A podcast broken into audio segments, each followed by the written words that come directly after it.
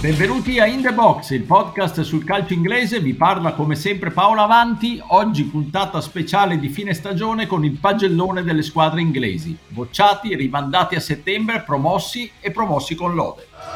In dark times for us all, they have re-emerged as by far football's brightest light. A Premier League season like no other, and Manchester City are the champions.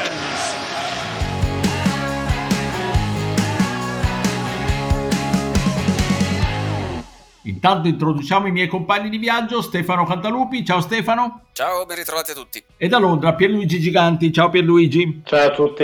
Allora, partirei subito, classifica la mano all'incontrario, partendo dall'ultima alla prima e eh, daremo il nostro giudizio sulla stagione, non solo sulla Premier League, ma sulla stagione globale delle 20 squadre inglesi. E partiamo quindi con te, Stefano, e con il eh, grande Sheffield United. Eh sì, qui probabilmente difficilmente qualcuno possa, può pensare che si possa dare qualcosa più di 4 alla stagione di una squadra che era retrocessa praticamente già dopo le prime 15 giornate, nonostante il miracolo di Wilder del, dell'anno precedente. Diciamo che dal lockdown lo Sheffield United non è mai uscito. Io però do 5 e non voglio dilungarmi troppo, il motivo è molto semplice. Uno, hanno onorato il campionato molto anche quando era già chiaro che sarebbero retrocessi, quando le Blades sapevano già del loro destino e poi almeno in Coppa hanno avuto un discreto cammino che ha nobilitato un po' una stagione maledetta. Continuo a dare la parola a te Stefano perché ti tocca anche il West Bromwich che ovviamente avevo pronosticato più o meno poco sotto la zona Champions e invece è poco sopra lo Sheffield United con annesso cambio di allenatore con prima retrocessione di Allardyce dopo Bilic che ha lasciato diciamo la gestione dei Baggies durante la stagione. Insomma non ha funzionato granché. Anche qui tutto sommato hanno provato a nobilitare un po' la stagione. E a un certo punto forse ci hanno anche creduto perché a una decina di giornate dalla fine sembrava meno impossibile. Però la verità è che le ultime tre adesso per fortuna fortuna del Fulham non parlo io, non hanno mai avuto veramente una chance di salvarsi, voto la stagione del West Bromwich 5 anche lì. Sei troppo buono, io mi becco il voto del Fulham, l'altra retrocessa, qui do 4, eh, poco da salvare per, per la squadra londinese che è tornata subito in Championship, condannata da un avvio disastroso al quale non ha più saputo rimediare. Devo dire che Scott Parker ha provato a dare alla squadra un calcio brillante, forse un tentativo un po' realistico vista la scarsa qualità di cui disponeva. Unico momento di cui andare orgogliosi, la vittoria di Anfield, davvero sorprendente. Passiamo all'ultima delle salve, delle non retrocesse, il Burley, la parola a Pierluigi. Allora io al Burnley tu sei perché comunque dopo un inizio molto complicato è stato il solito miracoloso Burnley che nonostante una rosa risicatissima riesce a salvarsi in scioltezza, quindi eccellente come sempre il lavoro di Sean Deitch che praticamente ha puntato sul 11 di partenza in quasi tutte le partite, non ha mai avuto grossi problemi, per cui una sufficienza più che meditata per i Clarendon Blues. E Stefano, che ci dici del Brighton? Brighton credo possa meritare lo stesso voto del Barley, un 6 tendente al 6,5, ma soltanto per il fatto che stiamo parlando di squadre che sostanzialmente hanno ottenuto il loro obiettivo stagionale subito, senza grossi problemi, senza grossi patemi e hanno avuto una buona reazione nervosa quando sembrava che soprattutto il Fulham almeno potesse riagganciare questo gruppo. 8 gol di Mopé, bottino massimo offensivo del Brighton, quindi anche salvarsi bene quando nessuno dei tuoi attaccanti arriva a 10 gol non era semplice semplicissimo. Io continuo invece a fare il professore cattivo della, della situazione, visto che do l'insufficienza al Southampton, gli do un bel 5, ma appunto come dicevi tu Stefano, conta molto qual è l'obiettivo di partenza.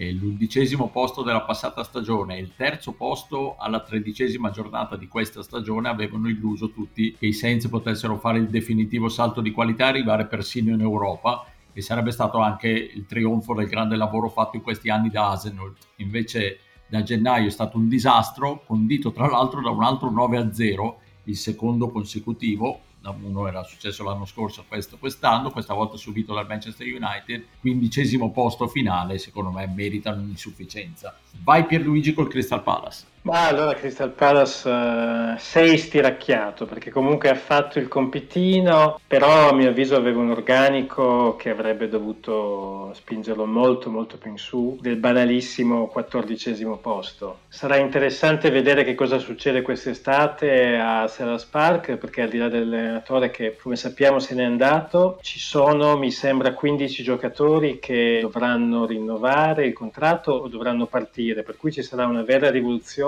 e credo che sia l'inizio di un nuovo ciclo nel, nel sud della capitale. Io do invece un 6 stiracchiato al Wolverhampton che finisce quest'anno un po' mestamente la stagione di Nuno e Spirito Santo al Molinò. L'allenatore portoghese ha portato i Wolves in Premier a due settimi posti con un gioco molto bello ed efficace. Poi quest'anno l'infortunio di Jimenez, la perdita di Jota, forse anche l'impressione che il gruppo fosse arrivato al punto più alto possibile, sono tutti fattori che hanno un po' ridimensionato la stagione del Wolverhampton che chiude a un tredicesimo posto un po' deludente, comunque da sufficienza.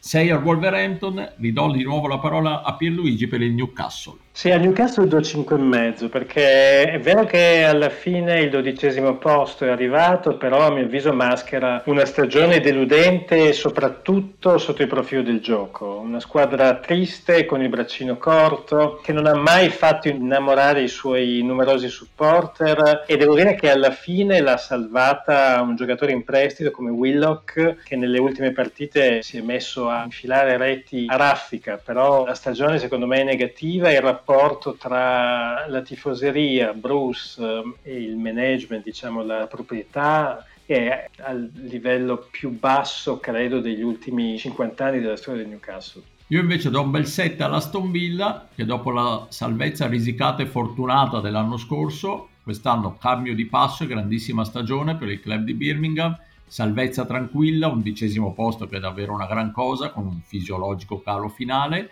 applausi per tutti, Watkins, tanti protagonisti, ma in particolare per Grealish che ha veramente fatto, è stato l'anno della consacrazione per lui e quando non c'è come nella parte finale della stagione la sua assenza si sente ed è pesante, quindi applausi ai Villans. Stefano, a te tocca l'Everton del fuggitivo Carlo Ancelotti eh, che ha lasciato tutti a sorpresa ed è andato al Real Madrid. Vai col voto lato suo niente di strano, insomma se arriva un'offerta di questo genere lasci anche il progetto Everton che però secondo me quest'anno aveva iniziato bene ma non è assolutamente decollato quindi ora sono un po' meno buono anch'io e gli do 5 perché i Toffees sono stati vicino alle posizioni di vertice per quasi tutto il campionato. Però questa era la stagione in cui provare qualcosa di più visto anche quello che hanno fatto altre squadre, leggi West Ham, ne parliamo dopo. In rosa con elementi come Richarlison, come Calvert-Lewin, comunque secondo me si poteva chiedere un po' di più, soprattutto avendo in panchina un santone come Celotti, due quarti di finale nelle due coppe nazionali, non lo so, ho, mi sa di occasione sprecata questa stagione. Passiamo a un altro grande allenatore, è Loco Bielsa, il Leeds United nono in classifica, vai per Luigi. Sette e mezzo, noni da neopromossi, un calcio che in alcune partite ha veramente divertito. Si è trattato di un esploit, a mio avviso ragguardevole, per i bianchi dello Yorkshire e in realtà tu dicevi Bielsa, ma non c'è solo lui nel miracolo Leeds United, c'è la solidità anche in attesa se vuoi di Llorente, il tuttocampismo di Dallas, la geometria di Phillips, la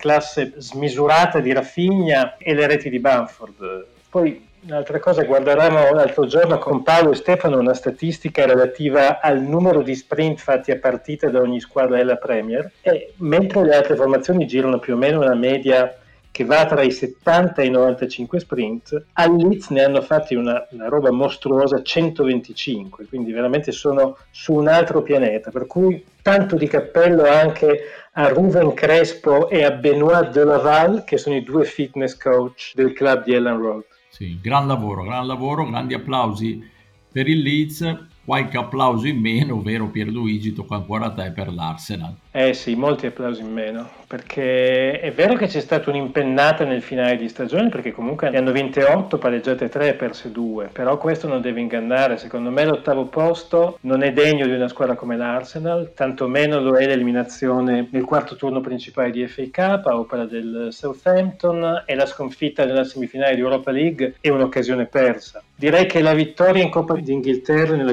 Community Shield del, dell'anno scorso, del 2020, avevano illuso, ma a posteriori sanno tantissimo di one-off. La realtà è che quest'estate sarà tempo di rivoluzione all'Emirates perché a mio avviso soltanto Tierney, Saka, Partey, Smith Rowe, Martinelli e il rientrante Willock sono degni di questa maglia. E quindi il voto? 5. 5. Bene, ci spostiamo di poco geograficamente dall'Arsenal all'altra grande delusione del nord di Londra, e cioè il Tottenham. A te Stefano. Sì, Tottenham 4,5, anche se poi alla fine è riuscito a mettere la testa davanti all'Arsenal che in questo derby triste, diciamo, in questa rivalità triste quest'anno, se non altro hanno prevalso gli Spurs. 4,5 perché comunque c'è una finale che non va disprezzata assolutamente, quella di Coppa di Lega persa col City, però insomma quando hai il miglior cannoniere del campionato che è anche il miglior assistman del campionato, cioè il signor Harry Kane, e hai una rosa più che competitiva, un allenatore come Mourinho inizialmente, almeno prima dell'esonero, che doveva essere garanzia di saper vincere in Premier League, non lo so, veramente troppo poco, troppo ai margini immagini qualche esploit, ma sottotono.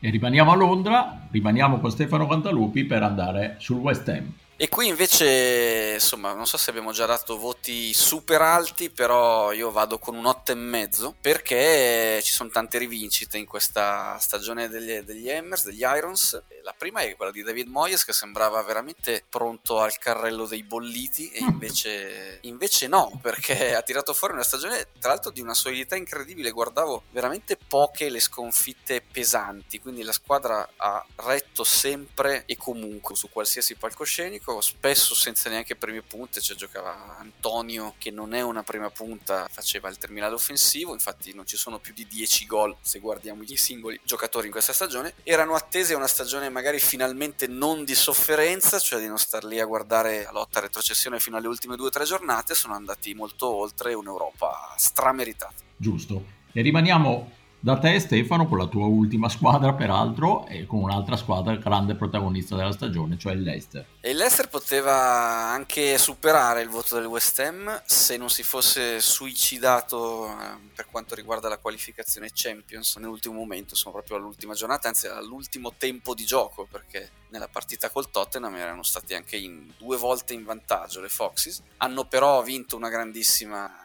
competizione, finalmente un bel trofeo come la FA Cup, non che non abbiano vinto altri trofei, insomma è la squadra di Ranieri che ha vinto la Premier League, però una bella doppietta adesso con l'FA Cup conquistata, Vardi se non sbaglio è diventato un giocatore che ha vinto tutti i 14 turni dell'FA Cup nella sua lunga carriera, insomma già solo per questo meritano un voto sopra l'otto, do 8,5 anche all'Ester proprio in virtù di questo trofeo e del buonissimo campionato che hanno fatto fino alle ultime 6-7 giornate. Pierluigi, vai sui campioni d'Europa del Chelsea. Al Chelsea do 8 perché finiscono sul tetto d'Europa, guidati da allenatore che ha saputo ribaltare la stagione in maniera stupefacente, però insomma non bisogna dimenticare l'inizio di annata che è stato molto negativo, per cui l'Otto risente anche di questo. Alla fine comunque come risultati e come numeri, diciamo, l'unica macchia sulla loro annata è stata la sconfitta a Wembley contro il Leicester e il voto a mio avviso premia i risultati risultati, ma anche lo stile di gioco messo in mostra dai londinesi. Secondo me i, i Blues con un attaccante da 20 reti a stagione, prossimo anno questa squadra può tranquillamente puntare a rompere l'egemonia di City e Liverpool in vetta alla Premier. Invece a me tocca un voto difficilissimo da dare che è quello del Liverpool, la squadra campione in carica ha abdicato prestissimo, ha agguantato un posto per la prossima Champions League solo alla fine, ha inanellato 6 sconfitte di fila in casa che è il record storico per i Reds, ha perso 7 a 2 con l'Aston Villa, tutti fattori che mi porterebbero a dare un voto insufficiente. Però le giustificazioni non mancano per questa stagione, sono sostanzialmente gli infortuni, quelli soprattutto della difesa, soprattutto quello di Van Dijk, un handicap che ha pesato tantissimo, oltre anche all'impressione che alcuni giocatori siano arrivati forse al capolinea nel sistema di gioco di Klopp. Quindi mettendo insieme tutto, dopo notti insonne a pensare, no, non è vero, però dopo averci pensato un po', alla fine al Liverpool do 6.